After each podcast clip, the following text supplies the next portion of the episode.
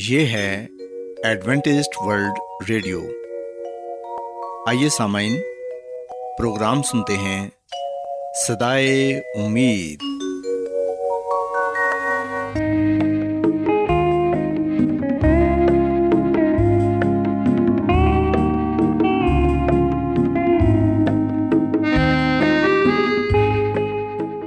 سامعین، پروگرام صدائے امید کے ساتھ میں آپ کی میزبان فرا سلیم اور صادق عبداللہ خان آپ کی خدمت میں حاضر ہیں۔ ہماری طرف سے آپ تمام سامعین کی خدمت میں آداب۔ سامعین، امید کرتے ہیں کہ آپ سب خدا تعالیٰ کے فضل و کرم سے خیریت سے ہیں، اور ہماری یہ دعا ہے کہ آپ جہاں کہیں بھی رہیں خداوند خدا آپ کے ساتھ ہوں اور آپ کی حفاظت اور رہنمائی کریں۔ سامعین، اس سے پہلے کہ آج کے پروگرام کو شروع کیا جائے، آئیے پہلے پروگرام کی تفصیل سن لیں۔ پروگرام کا آغاز ایک گیت سے ہوگا، اور اس کے بعد خاندانی طرز زندگی کا پروگرام فیملی لائف سٹائل آپ کی خدمت میں پیش کیا جائے گا، اور سامعین پروگرام کے آخر میں خدا تعالیٰ کے پاک کلام سے پیغام پیش کیا جائے گا۔ تو سامعین، آئیے آغاز اس خوبصورت گیت سے کرتے ہیں۔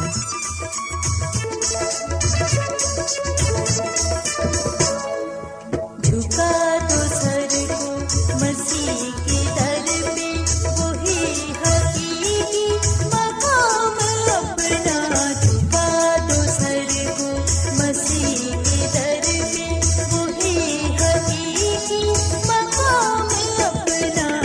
سر چڑھا دو دلوں کو اپنے، صبح سے کہہ دو سلام اپنا۔ جھکا دو سر کو، اسی کے در پر تمہارے ماں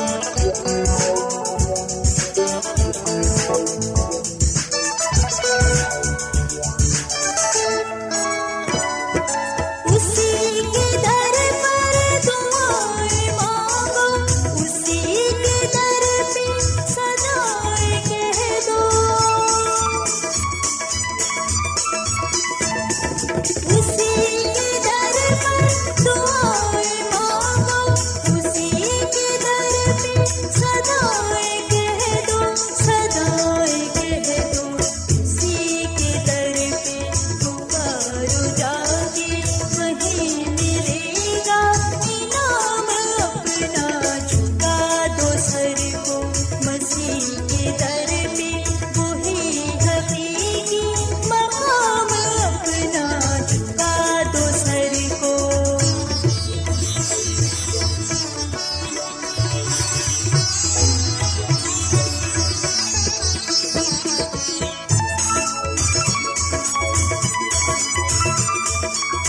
سر کو، اسی نے جان دی ہماری خاطر، اسی نے راہ پہ رواں کیا ہے۔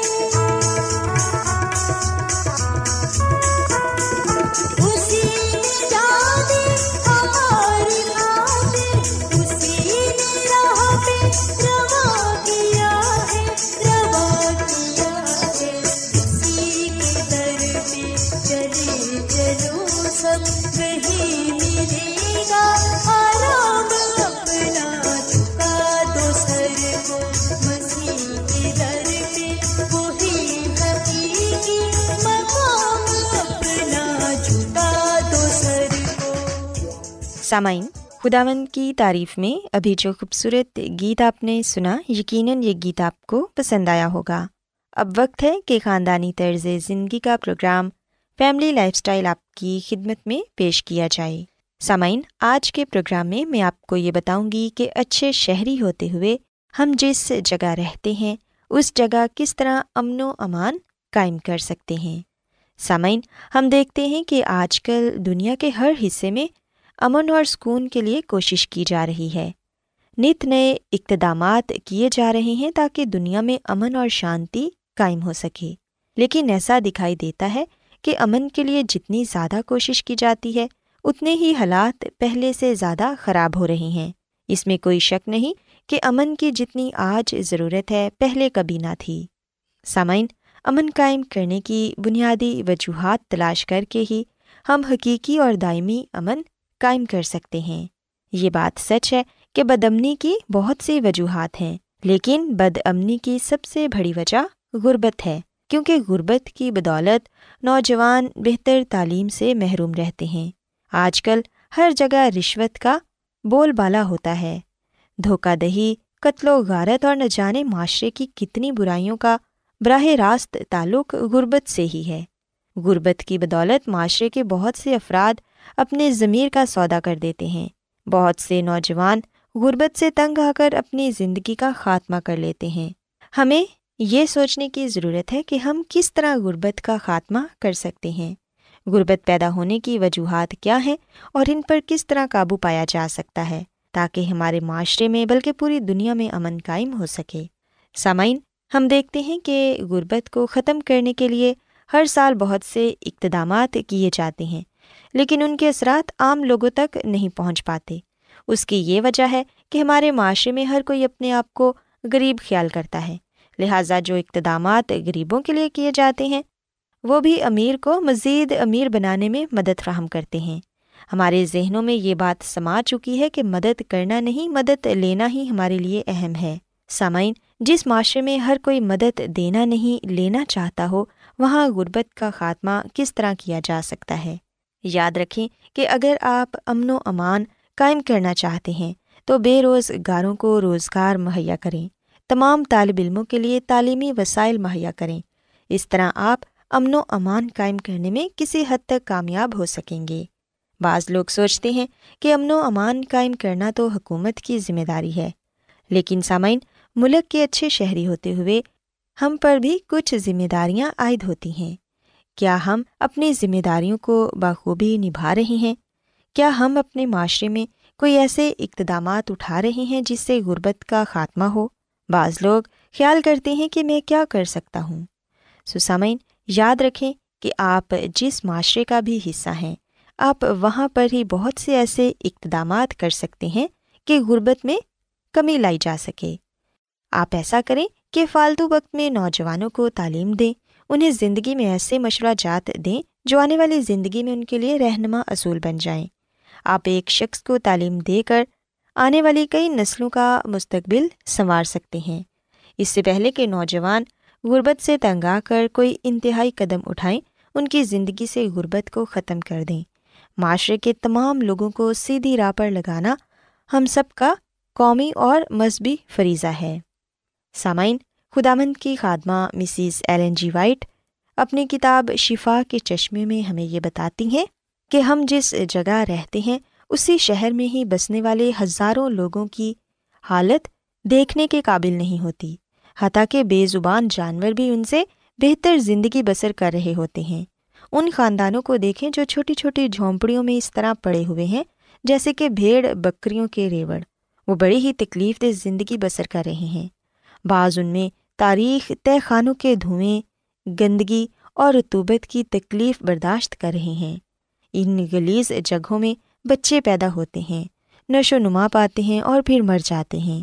وہ خداوند خدا کی اس خوبصورت فطرت کو بالکل نہیں دیکھتے جو روح کو تازگی بخشتی ہے۔ ایسے بچوں کو پورے کپڑے نصیب نہیں ہوتے، پیٹ بھر کر کھانا نہیں ملتا، انہیں بدی، بدچلنی، گناہ اور بدبختی نے گھیر رکھا ہے۔ وہاں خدا کے نام کی تحقیر ہوتی ہے۔ ان بچوں کے کانوں میں غلیظ زبان کی آواز پڑتی ہے، شراب اور تمباکو نوشی کی بدبو انہیں بیماریوں اور اخلاقی پستی کی طرف دھکیل دیتی ہے، اور یوں ہزاروں جرائم کرنے کی تربیت وہاں رہنے والے بچے پاتے ہیں اور اس معاشرے کے جانی دشمن بن جاتے ہیں جس نے انہیں ایسی غلیظ زندگی بسر کرنے کے لیے چھوڑ دیا ہے۔ سامعین ہمیں چاہیے کہ ہم ایسے لوگوں کی مدد کریں۔ اگر ہم مالی طور پر ان کی مدد نہیں کر سکتے تو کم از کم ہم انہیں صحت کے اصولوں کے بارے بتا سکتے ہیں کہ وہ کیسے ایک صحت مند زندگی گزار سکتے ہیں۔ خاندانی زندگی کو بہتر بنانے کے لیے وہ کیا کچھ کر سکتے ہیں۔ ایسے بچے جو اسکول میں نہیں پڑھ سکتے، انہیں نوجوان لوگ گھروں میں پڑھا سکتے ہیں تاکہ وہ سب بچے پڑھ لکھ کر اس معاشرے کے اچھے شہری بنیں اور اپنے خاندان کے لیے اور اپنے معاشرے کے لیے بہتر اقدامات اٹھا سکیں۔ سامعین، یاد رکھیں کہ امن اور غربت دونوں متضاد ہیں۔ غربت ہوتے ہوئے ہم امن کی توقع نہیں رکھ سکتے۔ اگر آپ امن قائم کرنا چاہتے ہیں تو غربت کا خاتمہ پہلے کریں۔ اگر ہم غربت کو دور کرنے میں کامیاب ہو جاتے ہیں تو پھر ضرور ہم امن کو بھی قائم کرنے میں کامیاب ہو جائیں گے۔ غربت کا خاتمہ کیے بغیر امن قائم کرنے کی کوشش کرنا اسی طرح ہی ہے جیسے ہم کسی صحرا میں پھول اگانے کی کوشش کرتے ہیں۔ آئیں ہم غربت کا خاتمہ کرنے کے لیے کوشش کریں تاکہ ہمارے ہاں حقیقی امن قائم ہو سکے۔ سامعین، میں امید کرتی ہوں کہ آج کی باتیں آپ کو پسند آئی ہوں گی، اور میری یہ دعا ہے کہ خداوند خدا ہم سب کو امن قائم کرنے میں مدد فراہم کرے۔ کیا آپ بائبل کی مقدس پیشن گوئیوں اور نبوتوں کے سربستہ رازوں کو معلوم کرنا پسند کریں گے؟ کیا آپ دنیا کے ایسے رجحانات کے باعث پریشان ہیں جو گہری تاریکی کا اشارہ دیتے ہیں؟ ایڈوینٹسٹ ورلڈ ریڈیو سنتے رہیے، جو آپ سب کے لیے صدائے امید ہے۔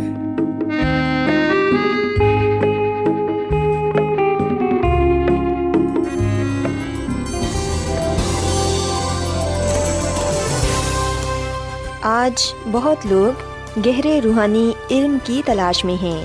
وہ اس پریشان کن دنیا میں راحت اور خوشی کے خواہش مند ہیں، اور خوشخبری یہ ہے کہ بائبل مقدس آپ کی زندگی کے مقاصد کو ظاہر کرتی ہے۔ AWR پر ہم آپ کو خدا کا کلام سکھاتے ہیں جو اپنی گواہی آپ ہے۔ خط لکھنے کے لیے آپ ہمارا پتہ نوٹ کر لیں۔ انچارج پروگرام صدائے امید، post box number 32، Lahore, Pakistan. اور ہمارا ای میل ایڈریس ہے urdu@awr.org۔ سامعین، آپ ہمارا پروگرام انٹرنیٹ پر بھی سن سکتے ہیں۔ ہماری ویب سائٹ ہے www.awr.org۔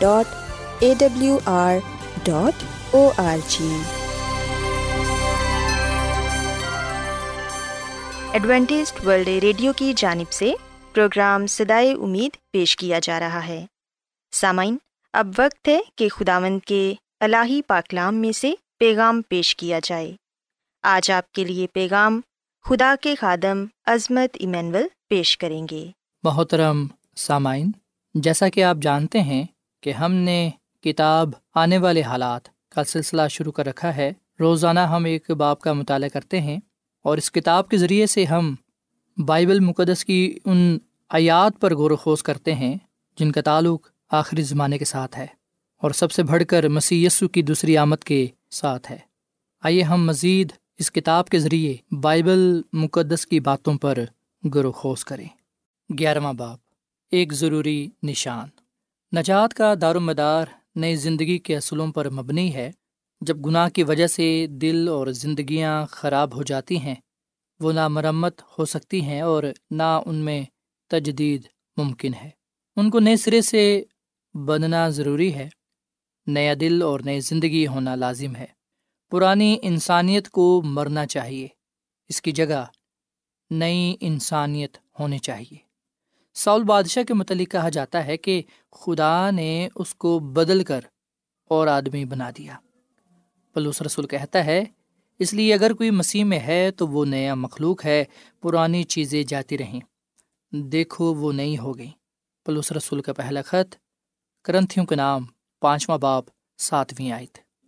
حزقیل نبی بیان کرتا ہے، نئی روح اور نیا دل لازمی ہے۔ حزقیل کی کتاب، 18واں باب 31ویں آیت۔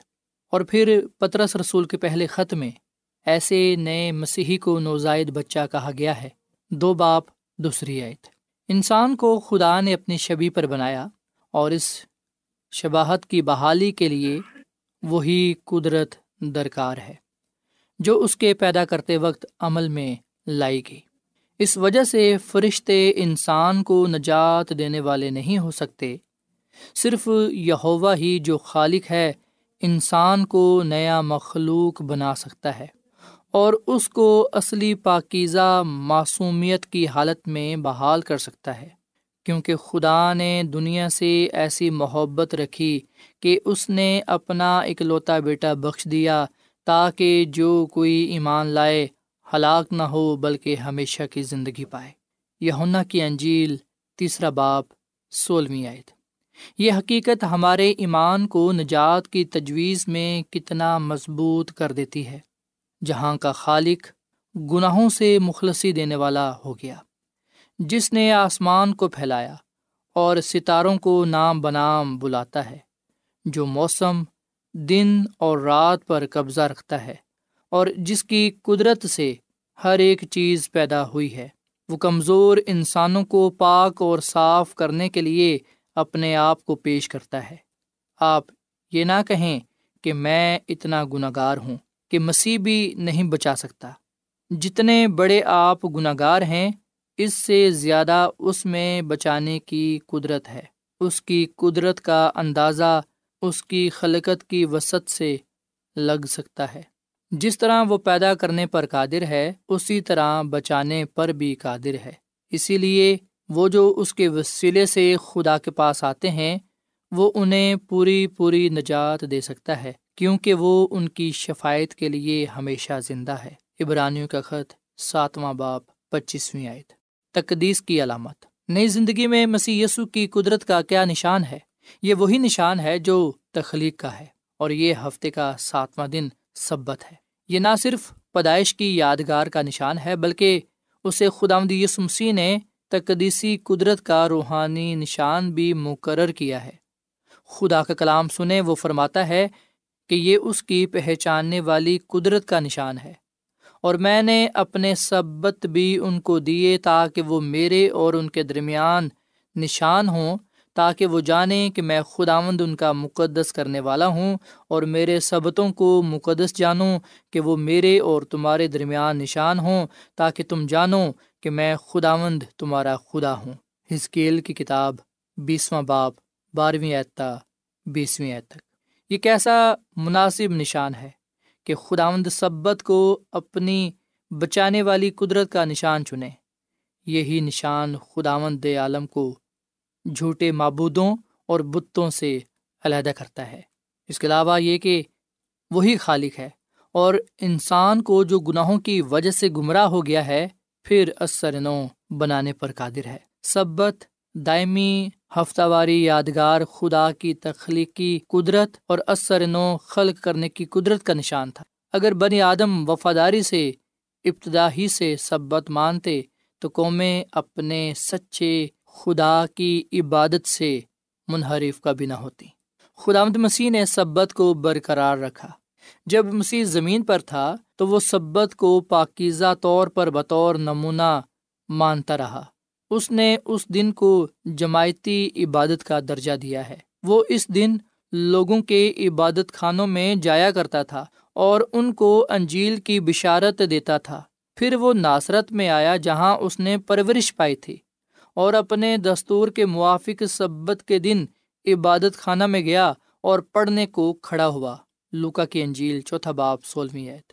یہ کوئی اتفاقیہ امر نہیں تھا کہ وہ اس سبت کے دن یوں ہی عبادت خانہ گیا، بلکہ وہ اپنے دستور کے موافق عبادت خانہ میں جایا کرتا تھا۔ خداوند مسیح نے رومی فوج کے ذریعے یروشلم کی بربادی کے متعلق پیشن گوئی کرتے ہوئے اپنے لوگوں کو اس شہر میں سے بھاگنے کی ہدایت کی۔ فرمایا، پس دعا کرو کہ تم کو جھاڑوں میں یا سبت کے دن بھاگنا نہ پڑے۔ متی کی انجیل 24واں باب 20ویں آیت۔ 40 سال کے بعد یروشلم رومیوں کے ہاتھ لگ گیا۔ ثبوت ہے کہ خداوند مسیح نے سبت کی پاکیزگی کو برقرار رکھا، اور وہ چاہتا تھا کہ سبت کی پاکیزگی میں اس کی موت، جی اٹھنے اور آسمان پر صعود فرمانے کے بعد بھی کوئی فرق نہ آئے۔ حقیقت ہے کہ سبت میں تبدیلی نہ مسیح نے کی اور نہ اس کے شاگردوں نے کی۔ وہ ہمیشہ 7ویں دن کی پوری پاسداری کرتے رہے۔ خداوند کا دن۔ ایک دن خداوند یسوع مسیح نے فریسیوں سے کلام کرتے ہوئے فرمایا، سبت آدمی کے لیے بنا ہے، نہ آدمی سبت کے لیے، پس ابن آدم سبت کا بھی مالک ہے۔ مرکز کی انجیل 2 باب 27ویں اور 28ویں آیت۔ ابن آدم سبت کا مالک ہے، تو سبت خدا کا دن ہے۔ یسایا نبی کی کتاب میں یوں بیان ہے، اگر تو سبت کے روز اپنے پاؤں روکے رکھے اور میرے مقدس دن میں اپنی خوشی کا طالب نہ ہو اور سبت کو راحت اور خداوند کو مقدس اور موزم کہے اور اس کی تعظیم کرے، اپنا کاروبار نہ کرے، اپنی خوشی اور بے فائدہ باتوں سے دست بردار رہے، تب تو خداوند میں مسرور ہوگا اور میں تجھے دنیا کی بلندیوں پر لے چلوں گا اور میں تجھے تیرے باپ یعقوب کی میراث سے کھلاؤں گا، کیونکہ خداوند ہی کے منہ سے یہ ارشاد ہوا ہے۔ یسعیاہ نبی کی کتاب 58 باب 13 اور 14 آیت۔ بائبل مقدس میں صاف بیان ہے کہ سبت جو ہفتے کا 7واں دن یعنی سنیچر ہے، خداوند کا دن ہے، اور ہفتے کا پہلا دن یعنی اتوار سبت نہیں ہے۔ وہ کسی اور دن کی ملکیت کا حق نہیں جتاتا، وہ کسی جگہ بھی یہ نہیں کہتا کہ مسیحی لوگ کسی اور دن کو مقدس جانیں۔ مکاشفہ کی کتاب کے 1 باب 10 آیت میں لکھا ہے، میں خداوند کے دن روح میں آ گیا۔ وہ یہ نہیں کہتا کہ یہ اتوار کا دن تھا، وہ اسے خدا کا دن کہتا ہے، لیکن بائبل میں خدا کا دن ہفتے کا 7واں دن یعنی سنیچر ہے۔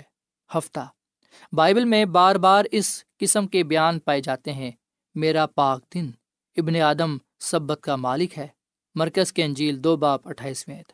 یاد کر کے تو سبت کا دن پاک ماننا، 6 دن تک تو محنت کر کے اپنا سارا کام کاج کرنا، لیکن 7واں دن خدا تیرے خدا کا سبت ہے، اس میں تو کوئی کام نہ کرے، نہ تیرا بیٹا، نہ تیری بیٹی، نہ تیرا غلام، نہ تیری لونڈی، نہ تیرا چپایا، نہ کوئی مسافر جو تیرے ہاں تیرے پھاٹکوں کے اندر ہو۔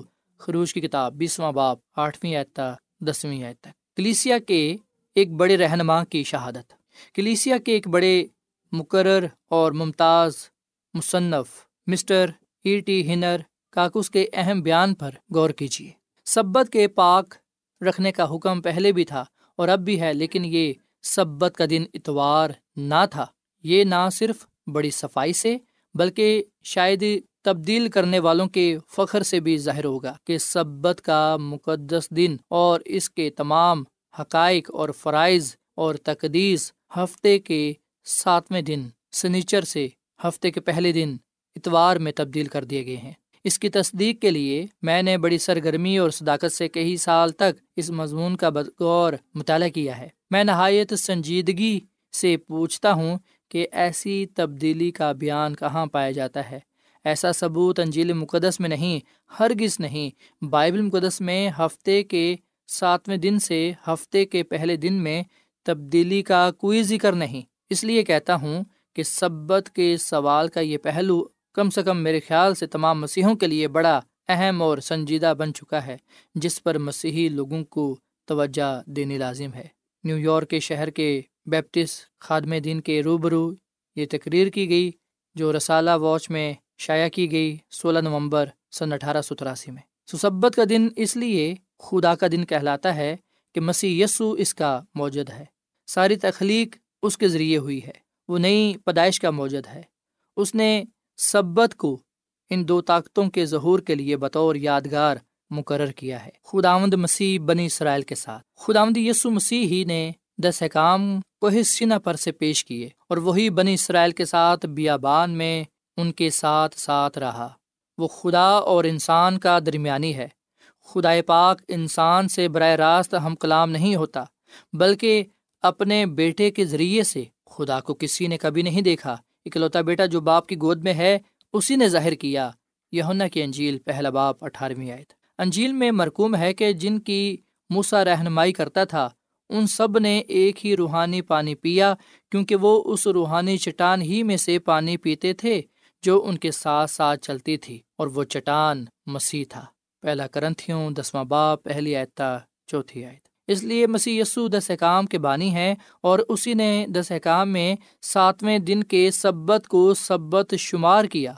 جب مسیح یسوع جسم کی صورت میں زمین پر تھا تو اس نے ایک دن پہاڑ پر سے اپنی خدمت کے آغاز میں کلام کیا، جو متی 5 باب میں مندرج ہے اور پہاڑی واز کہلاتا ہے۔ اس نے فرمایا کہ جو شریعت حضرت آدم کو دی گئی اور پھر کوہ سینا پر پھر بنی اسرائیل کو دی گئی، اس میں تبدیلی ناممکن ہے۔ یہ نہ سمجھو کہ میں توریت کو منسوخ کرنے آیا ہوں۔ متی کی انجیل 5 باب 17 آیت۔ کیونکہ وہ جانتا تھا کہ لوگ اس سے غلط نتیجہ اخذ کریں گے، سو اس نے اپنی خدمت کی ابتدا ہی سے ان سب غلط فہمیوں کا ازالہ کیا اور فرمایا، میں تم سے سچ کہتا ہوں کہ جب تک آسمان اور زمین ٹل نہ جائیں، ایک نقطہ یا ایک شوشہ تو ریت سے ہرگز نہ ٹلے گا جب تک سب کچھ پورا نہ ہو جائے۔ بس جو کوئی ان چھوٹے سے چھوٹے حکموں میں سے بھی کسی کو توڑے گا، یہی آدمیوں کو سکھائے گا، وہ آسمان کی بادشاہی میں سب سے چھوٹا کہلائے گا۔ متی کی انجیل 5 باب 18 اور 19 آیت۔ یہ تمام زمانوں کی سرگوشیوں کا جواب ہے۔ مسیح نے شریعت کو رد نہیں کیا۔ جب تک آسمان اور زمین باقی رہیں گے، شریعت کا ایک لفظ بھی نہیں ٹلے گا، وہ اٹل ہے۔ خداوند مسیح اس بیان میں شریعت کے لا تبدیل ہونے کا ذکر کرتا ہے، وہ اس کا موجد ہے۔ اس نے اپنے ہاتھوں سے لکھا اور اپنے منہ سے اس نے فرمایا۔ اس نے کہا کہ وہ اٹل ہے، اور اب وہ فرماتا ہے کہ یہ ہمیشہ تک قائم ہے۔ بس اخلاقی شریعت، جس میں ساتوں دن یعنی سبت شامل ہے، تمام مسیحی زمانے میں جاری ہے، اور سبت ابھی بھی خداوند کا دن ہے۔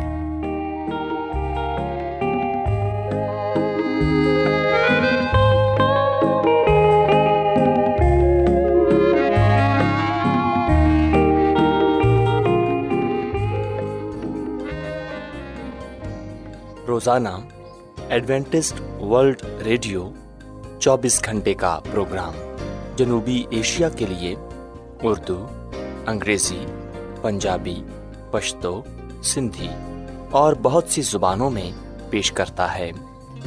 صحت، متوازن خوراک، تعلیم، خاندانی زندگی اور بائبل مقدس کو سمجھنے کے لیے ایڈوینٹسٹ ورلڈ ریڈیو ضرور سنیے۔ یہ ریڈیو آپ کی فکر کرتا ہے۔ ایڈوینٹسٹ ورلڈ ریڈیو کی جانب سے پروگرام صدائے امید نشر کیا جا رہا تھا۔ امید کرتے ہیں کہ آج کا پروگرام آپ کو پسند آیا ہوگا۔ سامعین، اپنی دعائیا درخواست اور بائبل مقدس کو مزید جاننے کے لیے آپ ہمیں اس نمبر پر واٹس ایپ کریں۔